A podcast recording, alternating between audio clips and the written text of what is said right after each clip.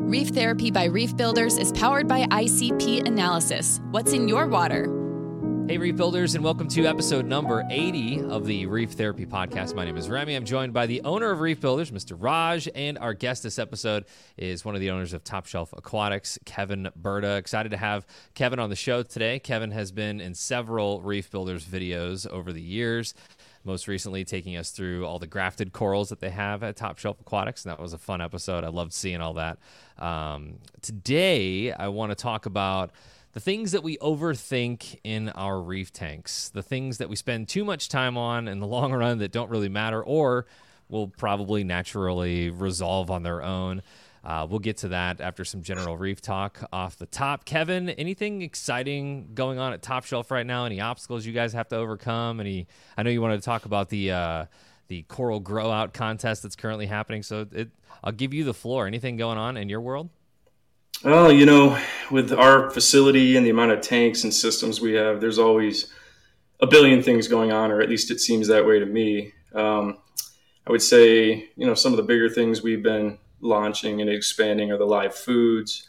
Um, I think you guys had actually uh, posted a video about that recently. So, you know, that, that's been a, you know, fun part of expansion with the business. You know, I torn down some other older systems and put in a, um, you know, fish QT, new invert system for, you know, shipping out a lot more inverts to our customers online.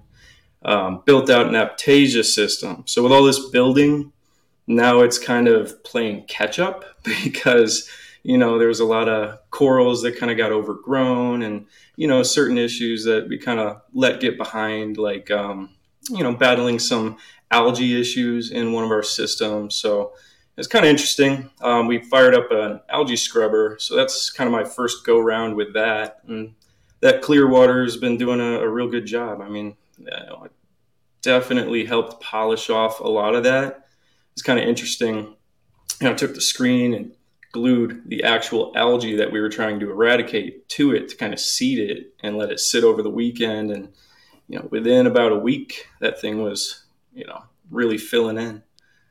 So I've had a good experience with that. And that's the first time I've really run one, though, on a large system like that. What system is that on? Uh, just uh, from you know my recollection of the farm, I kind mm-hmm. of have a general idea. So when you walk in, if you recall, and you go to the right, there is that one system that was by the packing station where we have a lot of the, um, you know, the acroporas that we're growing out, um, kind of conditioning ones that we've collected from the wild, um, things like that before they run through quarantine. And you know that one was battling a little of this recurring uh, hair algae. I think it was you know, partly due to some old tank syndrome, possibly as well. We ended up removing the uh, the substrate in that one specific tank in the system, and kind of doing a, a revamp there as well, just to kind of give it a good refresh and boost up the flow, and um, you know, kind of give it a little jump start. Not to get into controversy right off the top, but Raj, we've got two farm owners now that have said that that scrubbers are helping them. What do you say to that? I'd like to see the uh, data on that. Definitely would like to see some numbers on that. But well, for, look, if it works, it works, right? Yeah, I, I think for us specifically, it, it's not necessarily about just one way of exporting nutrients. You know, it was specifically targeting that one strain of algae that tended to grow even in systems that weren't really high in nutrients, where a lot of other algae weren't thriving.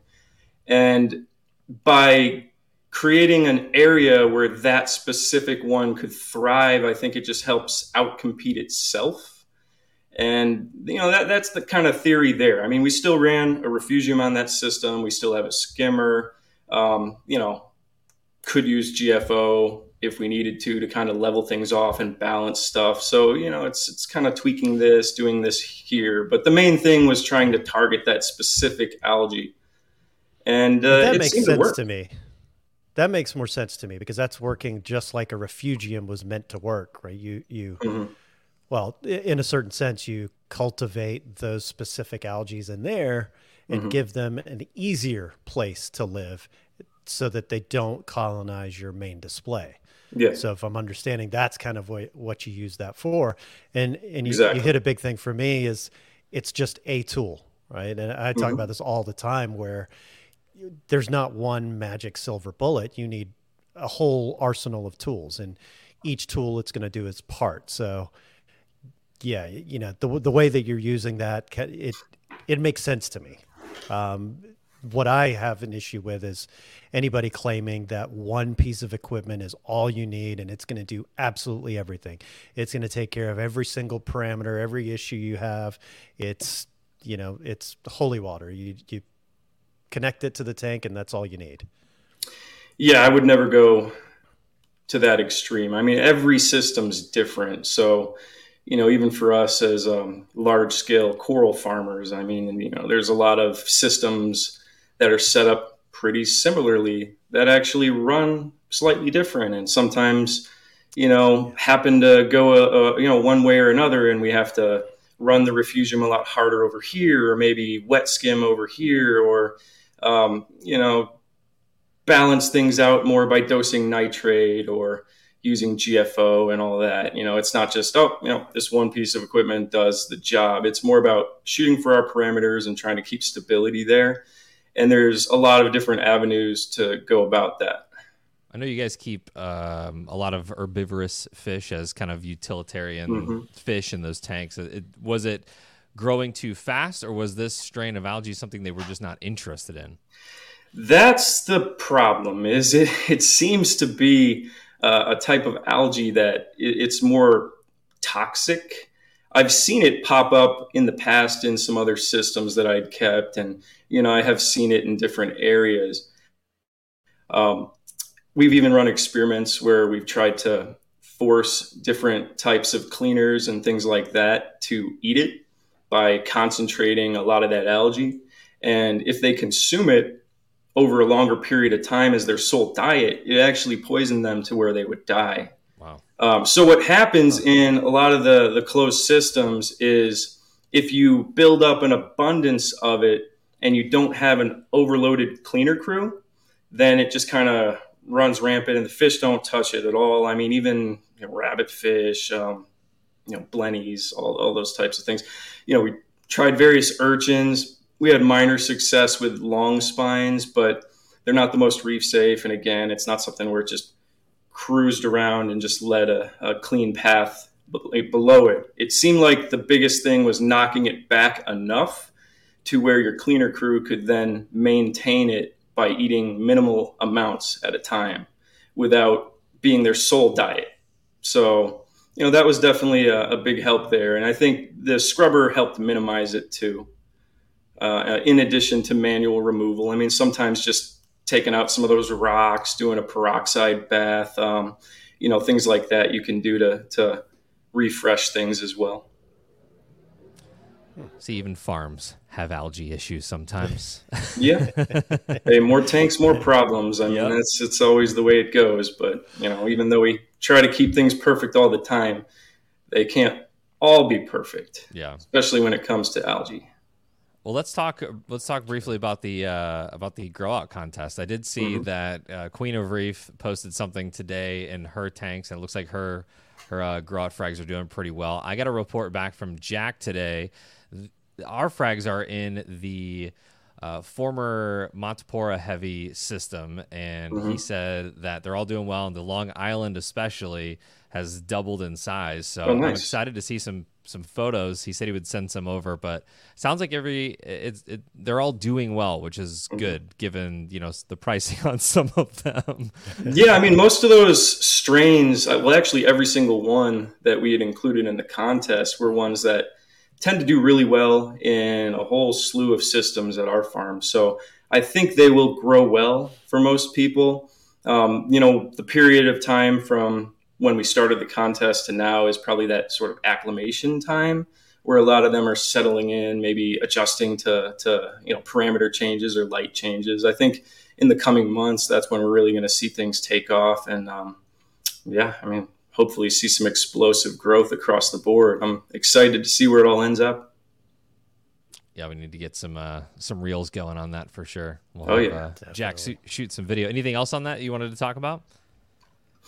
Uh, you know, not too much. I think the whole concept is just kind of fun and interesting. You know, yeah. seeing what the differences are that people will pull as far as coloration and you know growth and and just how they all look when they're starting from the same point and going into all these systems that kind of like we were talking about before you know they might be accomplishing the same goal but they're being run maybe six different ways you know completely different parameters maybe completely different lighting different philosophies i mean it's there's a, a whole bunch of ways to be successful in this hobby and you know to really kind of stack them up against each other and and then look back and see what those differences are that that intrigues me a lot yeah. Yeah, that's going to be the most interesting part there is seeing how all of these corals did and how the curl, colors may have shifted. Mm-hmm. Growth patterns are going to be slightly different and seeing, you know, what each person was doing, their husbandry pa- practices, their yeah. equipment,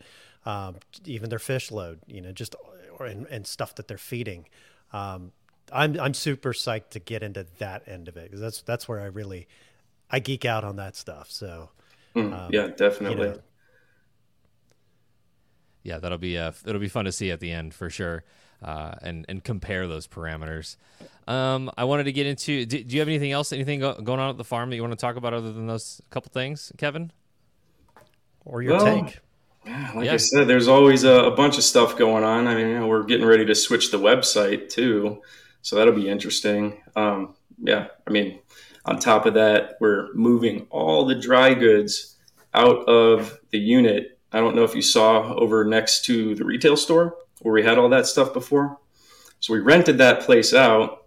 So that's going to get moved. And then we're revamping the website. Now, Steven's been working hard on that one for months. So, you know, the whole TSA Express, where we're going to be doing overnight shipping on, uh, on dry goods, um, I think that's going to be, you know, really big for anyone who, let's say your pump goes out or something like that, those key pieces of equipment that you might need right away. So, yeah. gives people options for that, and that's some area that we're expanding. Yeah, that's good. Yeah, I feel like that's interesting. Amazon usually it, it, could be there, I guess, in some places, but you know, I feel but like they don't have VorTech on Amazon. yeah, and if they do, they're and if they do, they're gouged or yeah. you know the price is outrageous. So that's good that you know you guys are obviously a trusted source mm-hmm. for that. So if you do need something overnight, you got it. Maybe throw in some coral too. You know. yeah, yeah, it's it's crazy how impatient we've become. oh know? my gosh. I, we went from dial-up internet to where it was going to take a long time to do anything to now if it takes an extra second to load your website i'm spazzing out. Like i don't have time for this bullshit. And now overnight service on dry goods and it, it's just insane how far we've come and how impatient we've gotten. Oh totally. I mean especially as uh, you know business owners and and uh, just the lifestyle where you're just go go go all the time I mean, it's yeah. almost a culture shock where I go back in time, like when I visit my mother in upstate New York, and I go to this, uh, you know, slow town out in the middle of nowhere, and it's like, man, everyone, I'm just waiting in line to check out with groceries, and like, take, I swear it's 30 minutes. Just, my head's about to explode. I'm like, I'm on vacation, relax. I don't have anything to do. Everybody's got to so, catch up. You know, yeah. catch up, see what's going on, what's happened in the last 24 hours on the streets. Yeah, I guess. when I go grocery shopping, I am stuck behind the one person in the self checkout counter that has never seen the self checkout counter, mm. doesn't know how payments work. They're trying to write a check. They've never written a check before, so they're trying to figure that part out. And every single item that they're scanning, they have to get assistance for. I'm like, God. Well, you're you're uh, way too busy. You need to get the Walmart um, program where you can actually have them dropped off right at your front door. I mean, that's what I do. That that's yeah. We're we're in the uh, yeah. grocery delivery mode now, where nobody goes into the store. Everything is delivered. Yep. It's super lazy. We got a but big store, box. It, we got a big box store membership for the first time, and you know one of the Sam's Costco's, and yes. we all went. The whole family went. that is the last time that will happen. I can't tell you the last time that I actually like shopped for a full thing of groceries because everybody just does it for you, and most of the time it's free to just go pick it up at the store. So man, that was one task, and and I know this is like first world problems, but that was like one task that if I could get that hour and a half back every single time I went to the grocery store, oh my gosh! And I and I have now, which is amazing. So, anyways, there it's you go. great. I, More I do time for Sam's this. too, and they Yes. have uh, the Sam's Plus membership because I get all the free shipping, and so I can order all this. eh, Like when when COVID initially hit, right before that, eh, I had bought and I had accidentally double ordered TP. And so I had a few hundred rolls of toilet paper in you my garage. guy. You were that. Guy. I was that guy, but not on purpose. It was accidental. but yeah, all that type of stuff, the, the laundry detergent, and it, it's it's amazing. You saw COVID coming, and you were like, "Yeah, toilet paper. Let's go." There's gonna be a shortage here. I never understood how that was going to be the first thing to go, but Yeah, I guess. it was funny that people were hoarding it, and I'm I'm the accidental hoarder, and I was like, well, damn, what do I do? Do I put this stuff on eBay or do Yes. I like hand it out to neighbors that are running out? Ten dollars Oh, a roll. yeah. No, Overnight I, shipping. uh, bucks a roll. I had the guys in the, the farm there when we ran out of our usual order, um, using some of that, that low ply stuff, and they were they were not having it. You know, It was, uh, Yeah, Well, to get back on track here, uh, I'll, I'll I'll I'll say from my perspective here, I've, I've been Kevin. I've been working on this Red Sea behind me, and I've got one light up. What's up? Uh, but I actually sent Kevin a bunch of pictures of Aquascape, and it was funny because I combined some of the stuff that he had done from for a four foot tank that's still dry. It's sitting over here. I talk about it almost every episode. Um, but the priority right now is the Red Sea. And I had this first aquascape going and I had his two pieces on the side. And I remember just feeling, I felt the vibes from his text like, please don't use that, which I made specifically for a different tank in this Red Sea tank. yeah, I mean, I'm I'm a bit of a rock snob, I would Yes, say. I mean, yes. when it comes to aquascaping, it, it's it's you know kind of a hobby within the hobby, something that I you know put a lot of thought and effort to, and you know make a lot of custom scapes like. Um, well, that one that you probably see coming up with Sandler when he gets water running in that uh, new big tank out in his office, the 2,500 gallon. You know, that was a fun project. Um, you know, I've been working on a lot of different rocks. I think since the time that I built yours, probably have evolved to like, a whole nother level as far as some of the complexity and and uh, unique structures that I've been putting together. So, Yeah. it'll be really interesting. I'll have to shoot just some pictures and videos. And when you stop by and you see that that little tank in my office, that one's going to blow your mind. Uh, literally, rock hanging partially in the water and out of the water. And I'm taking that concept and we're going to be using that um, in a little nano 15 gallon that we're going to be putting in our studio. We're going to be doing a lot of the social media videos. And that one has the same kind of hybrid in and out rock structure where we started actually incorporating air plants. You know, that was kind of, um, you know, something that I was getting into at my house with a freshwater tank that I was, you know, kind of working with my son on and started tinkering around with those air plants with some driftwood and kind of took that concept and wanted to see how it would work with the, the salt water. So, you know, that's in the trial phases. It's definitely a really interesting look. So I'll have to send over some pictures whenever, you know, you get a chance. For sure. Uh, what are you using? Because I got, I picked up this. Do you use this? This uh, Glue Masters thin viscosity. It's like water super glue. So I found that that stuff. Well, some people will use that for for building the whole thing. Uh, me personally, I like Julian's real thick gel super glue. Um, that stuff will fill gaps, and and I find I can work really really fast where I don't have to layer over and over and over again. Yeah. Um, though I will say that that thin stuff comes in really handy to kind of lock the sand in, the bonds when you're trying to hide the bonds a little bit better. I did most of it with uh, Bob Smith stuff, um, and kind of use sand in between the cracks and crevices as well. But yeah, Yeah. that was uh, that was my first like large aquascape project, and I'm interested to see what you think about how it came out once I get like water in the tank and everything's going. Um, but yeah, that was uh, that was a lot of fun. At the same time, going back to what Raj had said about 130 gallon tank being small, you know, when you start dealing with larger pieces like that, it does it fills up pretty quickly, and uh, you know you still want you still want swim throughs, you still want hidey holes, you still want all the things, right? So Mm-hmm. uh, it just it it goes really fast. So I I really want to see, and I've kind of seen some of the footage that you did for Sandler, but I I can't wait to actually see that in in uh, in context. You know what I mean? Yeah, it that that'll be phenomenal. his small tank, right? Yeah, right. Yeah. Was it twenty five? Well, no, it's going to be his medium tank. Yeah, that's true. That's, true. That's true. the medium tank, but it, it looks pretty incredible. So I can't wait um, until it's filled. And there's a lot of plumbing going on right now, all the life support equipment going in. So um, I've got to get back out there too, and I'm looking forward to seeing how that fills in with coral. yeah, It's going to be definitely. really cool.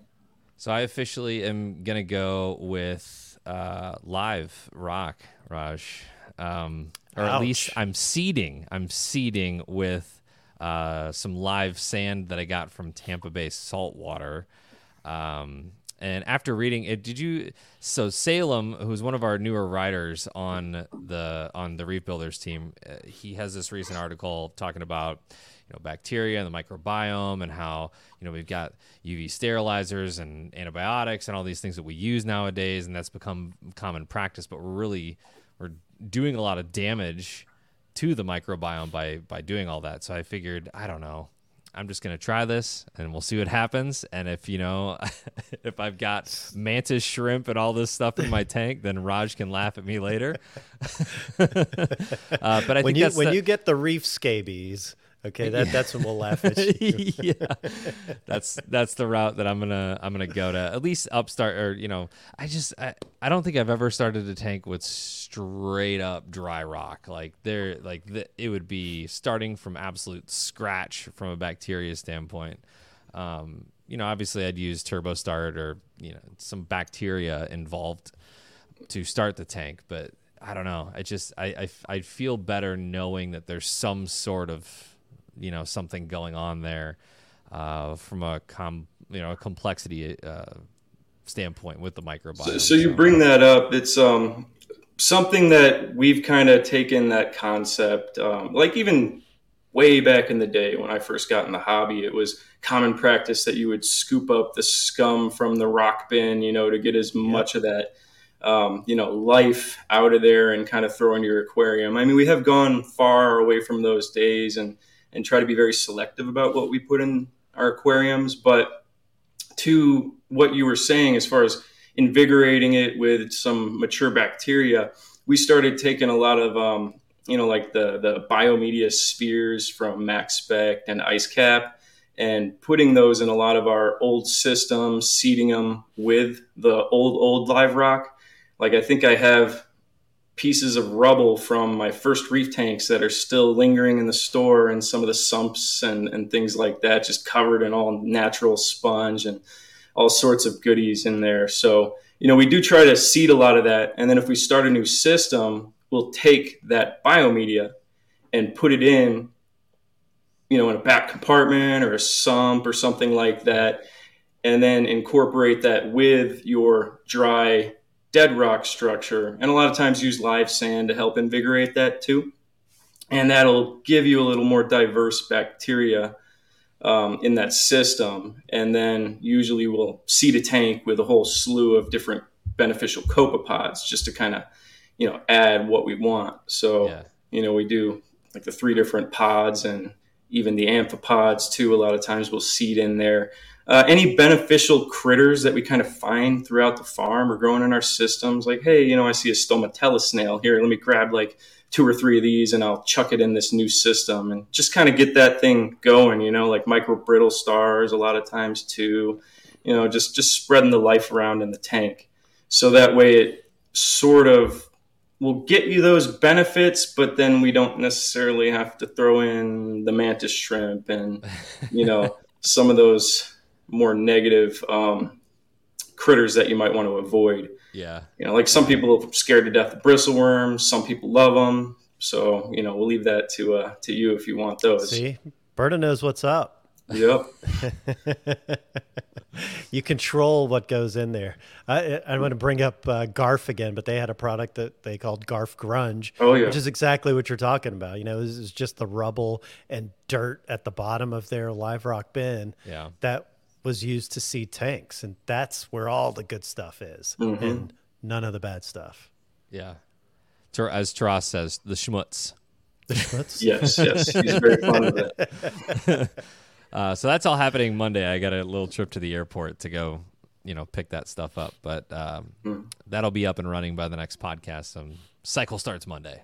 Um, I'm pretty excited about that. So excited to get some some life into this tank. I just feel Awesome. like if there's one frustrating part about where I'm at right now, it's just there's so much crap all over this basement. There's boxes and cords and blocks and there's just everything. It's all over. I can't wait until I can get it like show ready, super nice. I'm proud of the space, and I'm sure everybody goes through this where, especially in especially in like a, a fish room or something where it can just get so cluttered so quickly, and you're like, "Where's my tweezers? You know, where's my brushes? They're scattered all over the place." So. I can't wait to get organized, and I'm really taking time to do it the right way as far as Yeah. wire management and you know mounting controllers. And Red Sea has this really cool control like slider on their tanks now. I think it's an it's an option, but I got it, and I've been mounting all the controller uh, boxes to that, and it's it's awesome. So Just whatever you do, your electrical panel, make it twice as big as you think it's going to have to be. Because, man, with all these DC power packs these days, I mean, I swear they, they fill up so fast. It's just insane. Even that little one on my um, my desk with no power heads, you know, the little compartment above it has a section of junk like this big. The tank's only uh, you know 36 inches long. yeah, yeah, Yeah, we I mean, did, we of did these- a uh, an install or a build somewhat recently that had so many of those power packs. We had to build this huge box just to contain it and hide it all because there's just there's no way to make it look good. It was just it was hideous. Yeah. Cable management is the is that ta- that takes the most time out of anything, but it makes the biggest difference too visually, Definitely. right? You know, it's um, one of those things that I'm pretty good at, but hate. Yeah. And, uh, you know, plumbing, I, I actually do enjoy that. I think that's a little bit more of an art. The cable management, though, man, oh, just leaning over those sumps, kind of cramping yourself in there. I mean, I'm a fairly big guy, so getting in tight spaces is uh, never fun. You know, you get the bruises on the ribs from uh, leaning over that sump. And, you know, in our systems, I mean, we try to maximize pretty much every inch. So we have sumps with lights and everything hung over them and all that equipment there. So you can only imagine what we have to cram under those stands. It's all the wire management for Yep. everything underneath, apex systems, dosers, all that stuff, and then all the lighting and pumps and everything that are coming down from the top too. yeah. So- I love all I love all the 3D printed stuff that's out there now. The you know power brick racks and things like that that you can you can have made. I, I just think that the 3D printer game has really stepped up over the past you know three to five years, which is cool. Oh, So if you know somebody with a printer, it, it can really uh really help out as far as the organizational stuff goes for sure. Yeah, especially if you have a fish room and you have that space to really kind of get it out from the aquarium. Oh, that's a luxury right there. Yeah. Definitely. So you're in a good spot there. uh yeah so i've just got cable management to deal with and then working on that for the next you know four or five days and then we'll get salt water in this thing come sunday i would say so I'm Nice. excited about that raj uh love the article on the on the swatch it's funny because this it, it's a watch right? But they chose to feature one of the lesser known things in the hobby or lesser known things in the mainstream i would say. A bunch of nudies on the back of this of this watch which is like it's pretty cool to have a feature of those guys right? Yeah, that was the coolest part for me because it, the easy option was just to go with a coral reef theme or just a, Fish or you know something, yeah. basic fish or ocean theme, uh, but they went hardcore and picked a uh, picked the nudibranch, right? So the nudibranch from each area or each ocean to represent that ocean. So I thought it was really cool that they went at that deep into kind of looking into the oceans and seeing what animals are in there and picking something that normally isn't um, used by the masses, right? Or advertised. You don't see that. So that was really cool. And then the strap being recycled or reclaimed fishing nets. I thought that was a really, really good touch. Yeah. But yeah, when, I saw that, I totally geeked out because it's just that fusion of this, the fish stuff that I love and the reef stuff, and then watches. And it's, I don't know, just kind of mashed together. And they're 400 bucks if you can find them. I did go by the Swatch store today while I was in the city, and she told me that they're not even going to get any right now. That there's only nine stores in the U.S. that got any. Yeah. So they laughed at you, yeah. and then they're like, "Get in one of those Black Friday lines because that's the only way it's going to happen." It. That's it. So yeah, they're they're selling um, online right now for anywhere between eight hundred to twelve hundred dollars a piece. Yes, and it's a four hundred dollar watch. Yeah. So if you got a swatch at the end of the day, so. it is still a swatch. So. well, how's how's the tank coming?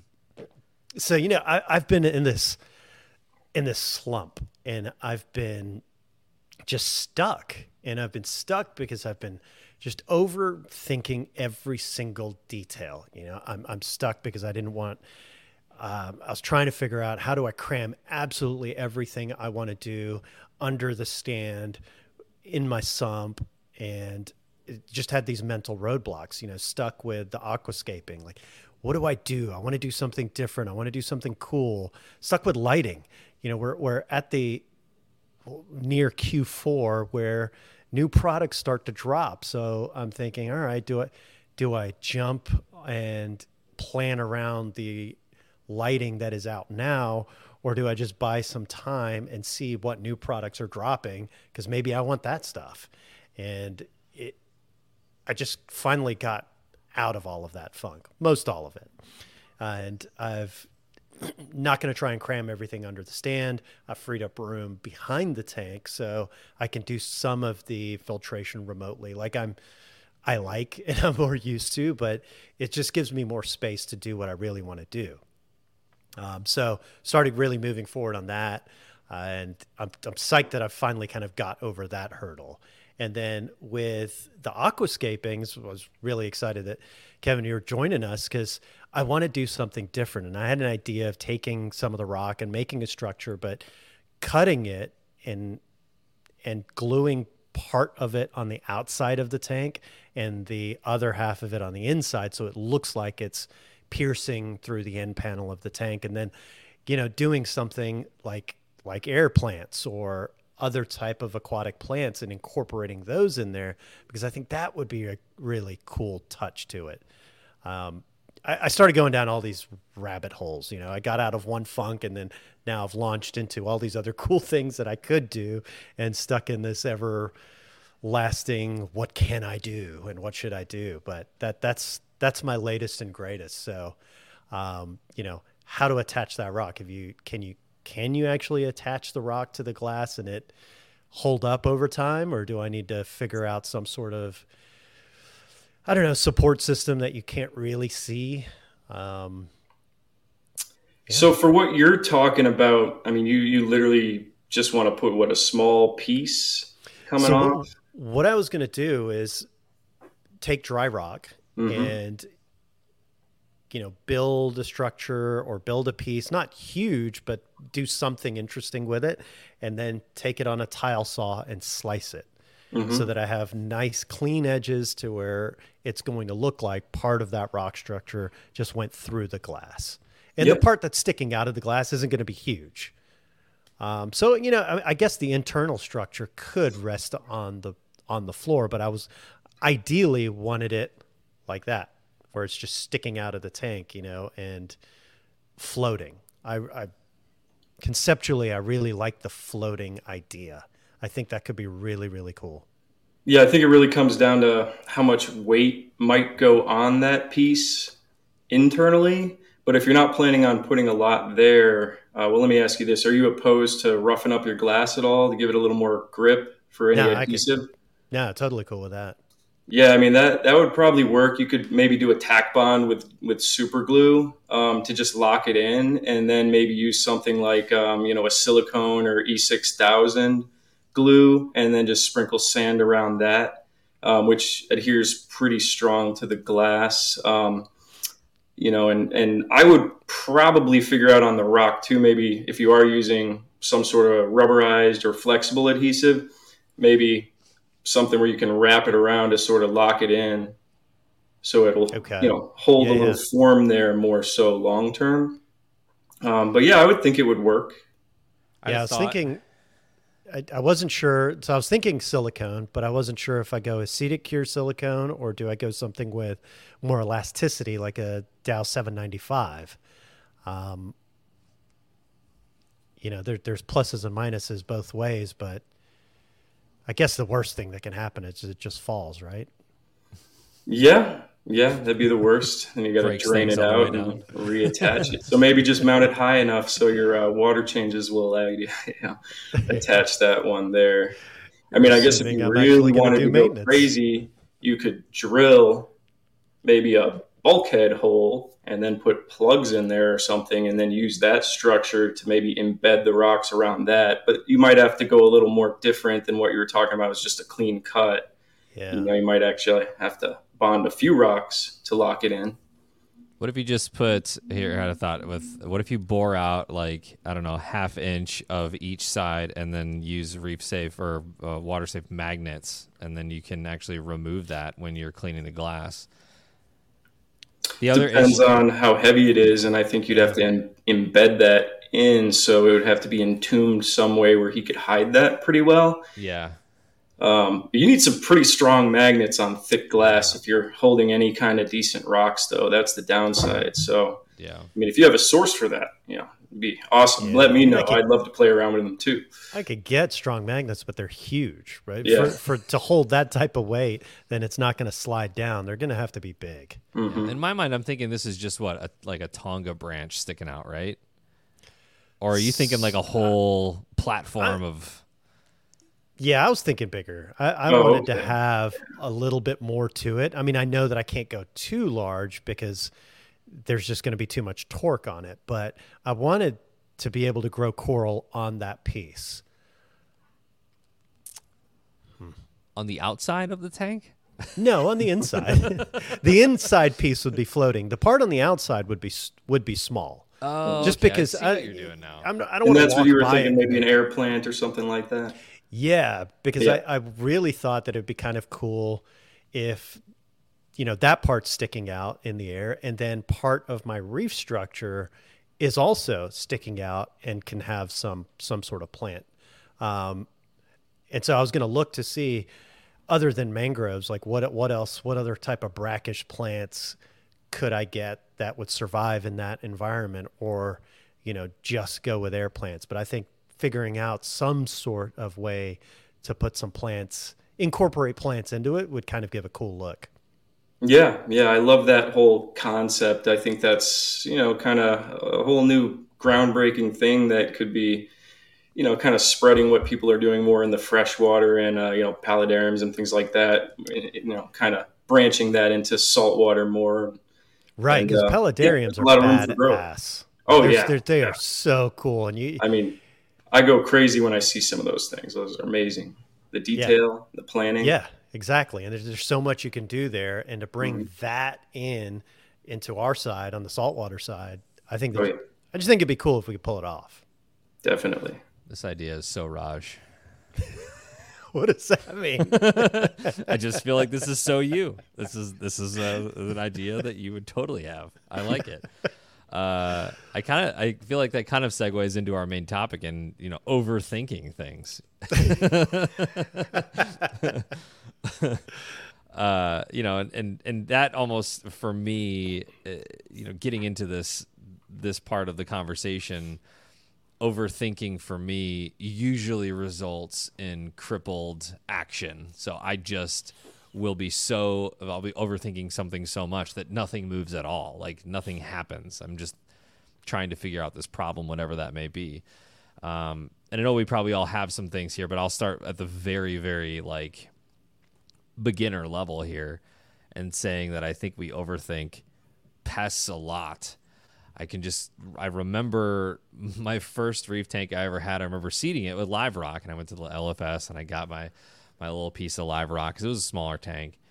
And I'll never forget. It was like two weeks later, this little Aiptasia popped up, and I was like, "Those guys knew they sold me a piece of live rock with Aiptasia on it. I can't believe they do something like that." So then I went through my head, and I was like, "Well, the tank's shot. I'm I'm done. I'm out. I've already got pests in this thing."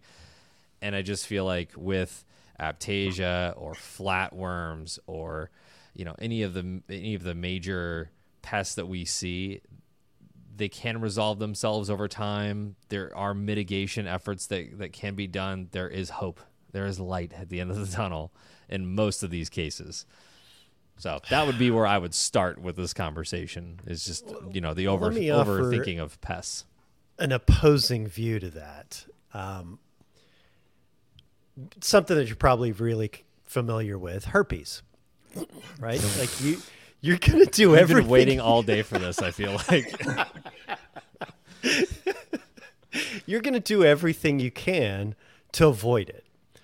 But if you get it right there's obviously ways to mitigate it. They have pills. They, there, there's things you do. Your life's not over. You can continue on but you still have the herpes okay?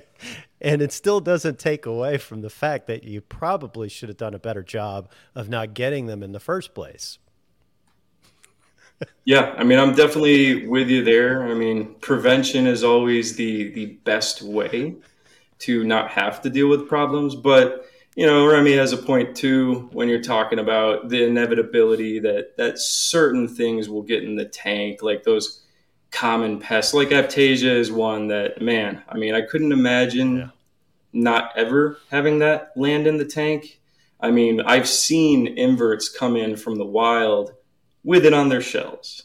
Yeah. You know, we go through when we're putting stuff into the farm where we'll even scrub the shells and kind of clean stuff to remove, you know, algae. Uh, but yeah, I find Asterina starfish on the shells all the time, sometimes Aiptasia, things like that. I mean, we'll glue over it or you know put it in a tank where we have peppermint shrimp or copper band or something like that you know again just kind of educating yourself on what you're trying to uh, to deal with and just you know doing it in a way that minimizes the uh, the risks and effects overall yeah and flatworms like red planaria especially mm-hmm. can just just proliferate like crazy in your mm-hmm. tank and I remember the first time that I got that, and I was like, God, this is it's just like gut wrenching the first time you see the amount of flatworms that can come off just one single frag plug in your tank. You know, you pull it out, you're dipping it, and it's like there's three, four hundred that you didn't see that were existing on this frag plug, and that can be really disheartening.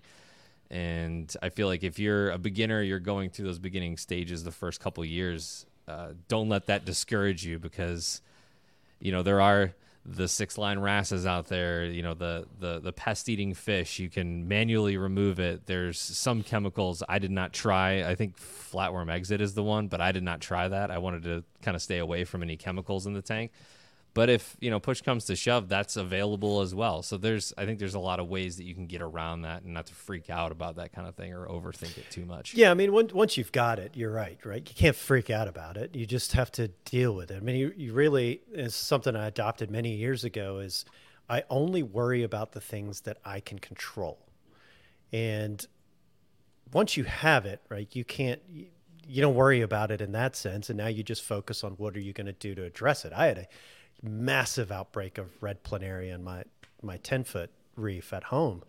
And it was devastating because they, they just one day they weren't there and the next day they're just everywhere. Like everything is covered. I'm looking close and going what the hell is that? And they're just everywhere. It was it was a plague. And there's there's just lots of good ways to take care of it. I went with the Melanurus wrasse that just decimated these guys. It was fantastic to watch that guy do its thing. And he actually turned into a super male in my tank, which was really, really cool to watch uh, him go through that entire life cycle. So it was because of the red planaria. It was because of the red, red planaria. I never would have had that fish. Yeah, yeah. I ne- well, I never would have bought the that wrasse if it wasn't for that issue. So it's not the end of the world, like you said, and good things can come out of it.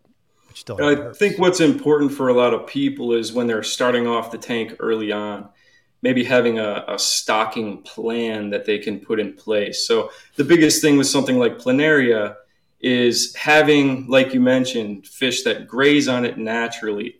When it gets out of control with nothing consuming it, it just explodes and, and can have exponential growth to where a lot of times it can get so dense in a system that the fish even struggle to remove it and eat it at a fast enough rate to ever really knock it back enough. And then you may have to go through more drastic measures like dipping rocks or, you know, larger sections or doing flatworm exit or something like that. So, you know, let's say you stocked your tank early on with a small wrasse, um, you know, like, like Raj mentioned, or, you know, even um, a dragonet or something like that, uh, that's very invert safe is uh, a great one to nibble on a lot of those planaria and many systems um, you know, especially if it's a larger tank that has some copepods and things like that in there. And they even have aquacultured ones now too that will pretty much eat frozen food right out the gate. So, you know, that's one of our go-tos. I prefer them just because sometimes those wrasses can take out the shrimp, things like that. Yeah. Yeah. Well, I wanted to start the conversation there. Kevin, do you have anything that uh, that you believe is overthought in the hobby? Uh, well, you know, a key area I would probably recommend for people to to look at is just source of information. I mean, that, like you mentioned, you can go down rabbit hole after rabbit hole after rabbit hole and start overthinking a lot of things and be overwhelmed with just the information that's out there. Like you start reading on Reef to Reef, and then you get you know 20 different opinions that kind of can accomplish the same goal. I would say don't overthink it too much. Find one person that you really trust and lean on them for advice and guidance to kind of direct you down the path of success uh, if you're kind of starting off and you're you're new and getting a, a new system rolling. You know that would be very important yeah, I even think for intermediate and advanced hobbyists too, I find myself getting caught up in that. You know, I'll, yeah. I'll find a, a new problem or something that I haven't seen before, and I'll go down the you know the forum rabbit hole and then the YouTube rabbit hole and just see if anybody else has solutions or you know uh, if anybody's documented whatever I'm going mm-hmm. through. And a lot of times it's dealt with in a lot of different ways. I mean, the, I think the biggest thing would be um, uh, what's the dinos. I mean, how many how many ways can you slice that apple? You know what I mean? There's so many different ways you can you can battle that, and I feel like we still don't necessarily know the exact recipe. Uh, we have ideas, but I mean that that to me is probably one of the one of the biggest things that we face nowadays. Well, the hardest part with dinos for for the average hobbyist is uh, really understanding which specific strain of dinos you're dealing with because the treatment and the course of action in general is just so different depending on that. Um, so, you know, the key to that would really be I would hope you might have the option to maybe go to a local fish store with a, uh, a slide where you can run it under the microscope, or, you know, if you have an old one lying around from your chemistry or, you know, biology class or something like that. And, uh, you want to throw that on there, um, you can look through and kind of compare videos and, and pictures and knock out what strain it is, and then you can kind of go down that path. But there is not really a one thing fixes all cure on that. I mean, it could be you know high organics you know uv sometimes works blackout sometimes works you know raising temperatures um, you know running heavy carbon feeding bacterial dosing um, you know silicates. I mean, there's just just endless possibilities. And first place to start really would be figuring out what you got. Yeah. Which, you know, sometimes you can figure out just by looking closely at it and seeing pictures that aren't necessarily on a scope, but the scope's the best option. Oh, and I just made that way too complicated. Sorry. I think uh, didn't Richard Ross um, have a big write up on Reef Builders about his microscope? Yeah, and it was an actual. It a- was a. It was fairly. It was an Amazon too. buy, too. It Yeah, was an it was Amazon buy. Was, I think it might have been like That's where we got ours. two hundred, and it came with an L LED screen that came with it, so you could actually like you didn't have to stick your your eye down in the hole. Oh, nice. Uh, yeah, but that, that I'll link that in the in the show notes for sure. But yeah, he did a he did a great write up on that Yeah. uh, piece of equipment. Definitely a good thing to have in the uh, in the arsenal for sure. Uh, Raj, anything or Kevin? I guess if if you want to continue, if you've got anything else on your list, I've got some things too. But I'll jump in, but my, my big one is, um, and and this has really been a big problem with the way social media has exploded, and it's not just with reef tanks; it's every part of your your life, right? When when somebody posts a photograph of their reef, they're not f- posting a pic on a shitty day; they're posting the absolute best picture of the reef on a great day at that perfect angle where it just looks immaculate. And we tend to, and this is just human behavior, we tend to compare our worst day to their best day. And, you know, just mentally get bummed out that, man, my reef doesn't look like that right now. And that you really have to step back and just take it as inspiration and not as the standard because every day that tank doesn't look like that. You know, bodybuilders aren't that cut every day. They they prep for those photo shoots and then they balloon back out to normal human being standards. You know, uh, models are are they don't look like that every day. Uh, it's just that part of society I think that really we get caught up in and that leads to other issues so you start looking say well what can I do to make my reef look like that and then you start dosing all of these other things that maybe you're not testing for or controlling for or that you even need and you overcomplicate your process to try and achieve an impossible standard because you saw a picture that they caught at the most perfect moment. Yeah, they're dosing every trace element known to mankind, and yeah, yeah like you know you you just naturally think like well what do i need to do to get to that? So my reef tank looks like that every single day of every moment.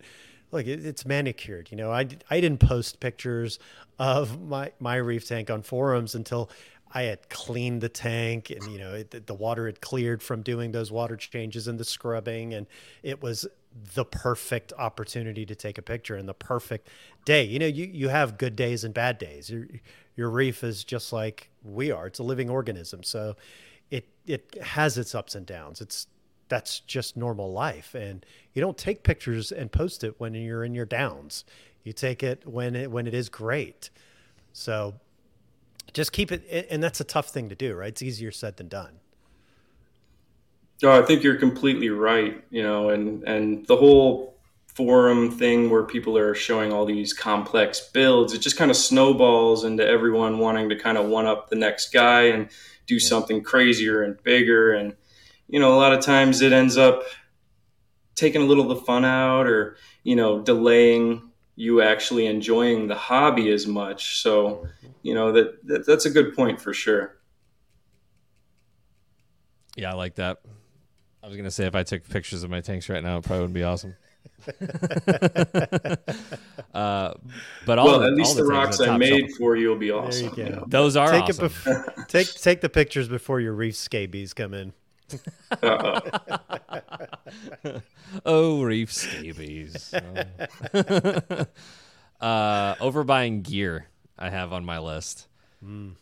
Just and I, I know this is a, a little bit harder for you know your budget reefer to do, and I have always considered myself to be a budget reefer, someone who's not necessarily just buying equipment to buy equipment, but uh, you know you see like like you guys have both said now well, this guy's doing it. Look at his tank. He's got X, Y, and Z reactor going at at the same time. So I need that too. That's obviously working for him. So that's what I need. So you end up buying all of these pieces of equipment or dosing every trace element under the sun and not knowing what you're what you're testing for or you know you get an ICP test back and you're like oh no like I have all these things that I need to start putting in my tank uh, I think that that can that can be a slippery slope as well yeah definitely. And and I know like you know Kevin you did you do this and you touched on it earlier but every single system is different.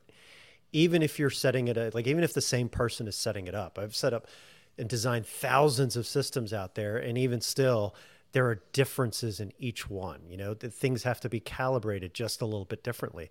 The skimmer needs to be tuned a little bit differently. Your calcium demands are a little bit different.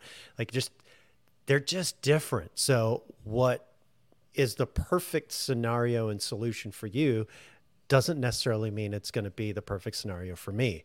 Like my equipment can be different or may need to be different. Yeah and i mean a lot of that kind of comes into experience too and really understanding what each piece of equipment does. You know, the more experience you have, you can utilize a lot more of these tools in harmony rather than just necessarily overdoing the same thing with three different devices you know so the main success i would say overall in a, um, a system is just stability and um, balance. Really, those are the, the main things you're trying to achieve to have a successful reef tank. So if you're talking about nutrient input and nutrient export, you know, I made that mistake, um, you know, in the earlier days when I got past some of my initial reef tanks and then I start geeking out and saying, okay, well, you know, I want to do this, this, and that. And the next thing I know, you know, everything's stripped out to zero and I'm wondering why some of the stuff's bleaching out or you know i noticed in certain systems that were built differently like um, you know bare bottom shallow coral uh, vats they needed significantly lower turnover rates. Um, a lot of them we didn't even need to run protein skimmers on or or run reactors on or anything like that. They just ran significantly simpler and cleaner overall. So uh, a thing i would say really helps build those fundamentals would be starting even with something as simple as a nano tank because that kind of forces you to really observe and get down to the basics in the reef and really understand how things are going and, and becoming one and observing and it just simplifies it down to the the core where you're talking about you know cleaner crew um, water changes basic maintenance like filter media and, and putting simple chemicals in the back, but there's not as much equipment that can go wrong or overcomplicate it and confuse you. So, you know, a lot of times people say start with a bigger tank, but I think if you're really trying to accelerate the learning curve, a nano can be excellent for that too. And, and it keeps your budget down a little bit initially too, so you can try out different things. And when you're buying that a... nano tank from topshelfaquatics.com um, overnight, well, we as a really skimmer and reactor manufacturer, that is blasphemy. You definitely need a skimmer and reactor. so much just depends here. on how many fish you want to cram in there. I mean, like you were saying, some of those um, social media videos where they have just yeah. thousands of fish swimming around in huge schools, it's just not quite achievable. I mean, I've experienced that a lot with you know our customers who come into the shop and you know, just constantly dealing with high nitrates and phosphates, and they even you know come up to us and say, well, you know, the water's just not staying clean enough. What's going on? I got this giant skimmer. I'm doing all the right things. I even got bio pellets. And then you just ask them, hey, well, how often are you feeding? Well, my wife gets the bag of fish food, and every time they look hungry, she, you know, she's just throwing a handful in there. And yeah, yeah sometimes you got to be a little careful about that stuff because the fish always look hungry. So just kind of understanding how to keep that balance. Yeah. It, it well, you, you, you nailed it, right? You don't need to have a protein skimmer. You don't need reactors. What they're what the trade-off there is if you don't have one of those things you're just going to have to do more water changes and things like that so it's all doable without all of the fancy equipment And it just really depends on what you want to do. In your nano, you have to manually do those things because it's going to be really difficult to get a skimmer in there and reactors in there and whatnot. Uh, but stability is key, right? So, and and we often get caught up in chasing those numbers. That's a big thing that we do, is we chase numbers, and our you you want to try and hit that pH of eight point two but you're at 7.8 and you keep trying to change it. Well, just as long as it's 7.8 stable, you're good. I, my reef tank was 8.4 and I didn't worry about it because it was consistent. It was just stable. And that's where I kept it. That's just where it was going to be. Um, and I think people forget that stability trumps any specific number right? Like yeah, you might definitely. have that holy grail number that you're going for, but a stable number that is not that number is better than a constant yo-yo and up and down and you're constantly having to tinker or add or adjust and just all of that manipulation that people end up doing to chase the numbers.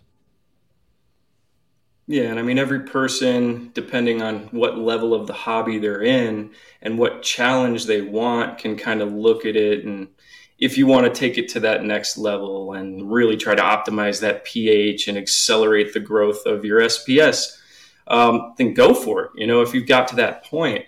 But like you said, I mean, even if your pH is at 7.8, I had a lot of tanks that had lots of nice acropora growing great and you know it didn't necessarily need to have those those spot on numbers now obviously for us you know being a coral farm i have a whole team you know we're like f1 formula racers everything is very complicated and we're trying to optimize everything to accelerate the growth the most we possibly can but you know you can't compare it it's not apples to apples and you know, you might not want to spend five hours a week on your tank. You might want to spend maybe 30 minutes. And that's very achievable that's to still have a great looking aquarium. Yeah. Kevin, uh, while I'm thinking about this in the moment, I feel like there's a lot of guys and girls out there that are chasing that acropora color mm-hmm. that you guys do so well. And you know if you again going out to the forums and things like that you, you bake it at 800 par you know 800 micromoles or whatever it is. You know you see all these crazy things that people are doing but from your perspective you guys do this on a daily basis. Now you've kind of honed it in. Where would you start with that uh, well if you're starting into the sps game uh, and trying to you know get more of those difficult colors to come out I mean, the pH can be a good one to hit on, but a lot of it has to do with the nutrients. You know, I've seen a lot of people obsess about perfect water quality. We actually aim to not achieve perfect water quality as crazy as that sounds. I mean, we we never want to even come close to really bottoming out on nitrate or phosphate. Now, some of the buffer we keep in our systems um, is because we have them packed so full. But that being said, I would never really go below 0.05. You know, it leaves um, that kind of level of phosphate in the water where it's not going to grow algae too crazy. And we usually don't go below 10 on nitrate either. Uh, and we ch- achieve great color and we hit the corals pretty heavy with deep blue spectrums, but we run, you know, at least three to four hours of intense uh, white spectrum as well and uh, yeah, proper nutrition too for the coral. And we throw in the various phytoplankton and benepets and and stuff like that too, just to add a little extra. But I've had great reef tanks too, where just the fish poop has led to great colors as well. So you know, it's not always a one size fits all, but that's what we do, and we've had great success uh, over and over continuously in many different systems. And I think being able to duplicate success is one of the most important things to, to kind of define what, what a credible source of information is. So, you know, anyone who wants to kind of get guidance down that path and get more into the SPS, I mean, they can definitely reach out and we can help them with questions and tune into some of the videos that we're posting. Did you guys ever buy into the whole zero zero thing? zero nitrates, zero phosphates, ultra low nutrient systems. Did you guys ever buy? Then you know, I never really for a while dug deep into the whole Zeovit thing. Um, I mean that wasn't really. Uh, I mean, it just I had a lot of tanks before we started Top Shelf Aquatics. Uh, just, per, I mean, I probably had like 10 tanks running, I think, and a mini farm at my house before all this stuff even started. And then when we went to the store, I mean, just the idea of dealing with the micromanagement to that level wasn't really practical. And most of the people that I knew who did go that route didn't have that much success with it. Now, you do see some crazy tanks that, you know, have those really um, pastel colors and insane growth and things like that. But it's not really the rich, vibrant color that I like to see in the really healthy, the healthy, healthy corals that that we keep. And you know, I think the way we do it, they're hardier and and more consistent in how they'll look in most people's tanks when they actually get them, as to as opposed to um, you know something that might be in a system that's not really achievable for the average hobbyist. Yeah, the Zeovit tanks were, like you said, pastelly and yeah, they're delicate tanks. But man, mm-hmm. I I love that look. I thought it was just so cool, but I don't have the patience for that, so I never really attempted it. But admired it from afar for sure. Yeah, I mean, I had a lot of issues in the past where you kind of dip down too low on the nutrients, you start to see certain things, you know, maybe RTNing a little bit or STNing. So I think there's a real fine line in, you know, really accelerating things and getting that look versus the health of the coral, which can be achieved by having, um, you know, a little higher nutrients. And it's usually easier to maintain a mixed reef that way too. So if you're going to be putting a lot of softies and LPS in there as well we've found that they they do appreciate a little higher levels as long as you can maintain um, you know minimal algae. Yeah, I mean maybe fish selection sometimes can be a, a thing that people can overthink a little bit. You know, like they may have goals that are a little too far out there. You know, like oh, I want to have you know 10 tangs in this reef tank and I've seen these people doing it and you know, I'm going to go and I'm going to get a gem tang and a yellow tang and a purple tang, and I'm going to have them all living together and QT them and, you know, keep them in there for two months. And I'm not going to have a spot of ick. And, you know, that I, I wouldn't yeah, recommend that's, going down that path. I mean, that's, that's more of the high level, risky, risky game there. That's been my problem on the coral side, just perusing yeah. through your damn website and like, oh, I want that one, that one, that one, that one, and I don't have the real estate for that. And so that that's been frustrating on my end because I want it all. I want all the stuff. Yeah, but well, like you, know, like, like you said, you start with frags and keep your favorites. yeah, or have a have that stock list. I think that that's huge. I I, I have not done that. I am mm-hmm. the yellow tang, gem tang, purple tang guy right now, and I need to sit down and kind of hone in what what I really want to put and throw into this uh, this Red Sea behind me. So. Well, I mean, you have a lot of experience and you have a wealth of information at your disposal to achieve that if you want to and you also know the risks. So you know that's that's kind of you know it's it's not that you can't challenge yourself with those things. I'm not trying to be negative about that. I will always encourage people to push the limits and go to the extremes when it comes to their reef tanks. But you know maybe not if you're starting off or it's um, you know a tank that you may not like oh i had a 20 gallon nuvo and i was doing really well now i'm going to jump right into this and do all the crazy stuff that I saw in Andrew Sandler's tank. You know, it's it's uh, yeah, maybe there's a middle ground there. Sounds like me. I jumped from my 29 gallon to my 10 by 3 by 3 reef. yeah, I think I think the course of action with this new tank is just going to kind of be what I've always done, and that's start with the basics and just kind of add as I go, as I need. And I think that with this, I've had the luxury of you know having all the equipment that I need up front, which is not something that I'm used to. So I do have a protein skimmer, and I do have the reef mat in there right now. Highly doubt that I'll need the protein skimmer for quite some time, uh, given the the you know the track record of the reef mats. And honestly, with a bare bottom tank and you know all the things that are kind of minimizing the risk other than my my ocean scabies that are coming in the mail. Uh, uh, i think just uh, you just have to start from the basics and then build from there. Because once you've managed those things you know those add on add on add on. I think that where people might get a little bit overboard is when they they get to that point where I don't know, maybe they get uh, a little bored with things and they start adding on things that don't really need to be there. Um, but yeah, I'm not there yet. So yeah. Well, if it ain't broke, don't fix it. I guess. Yeah. Except, well, we kind of do that all the time at Top yeah. Shelf. You know, we we're always trying to make it better, but you know, usually we do. Usually we do.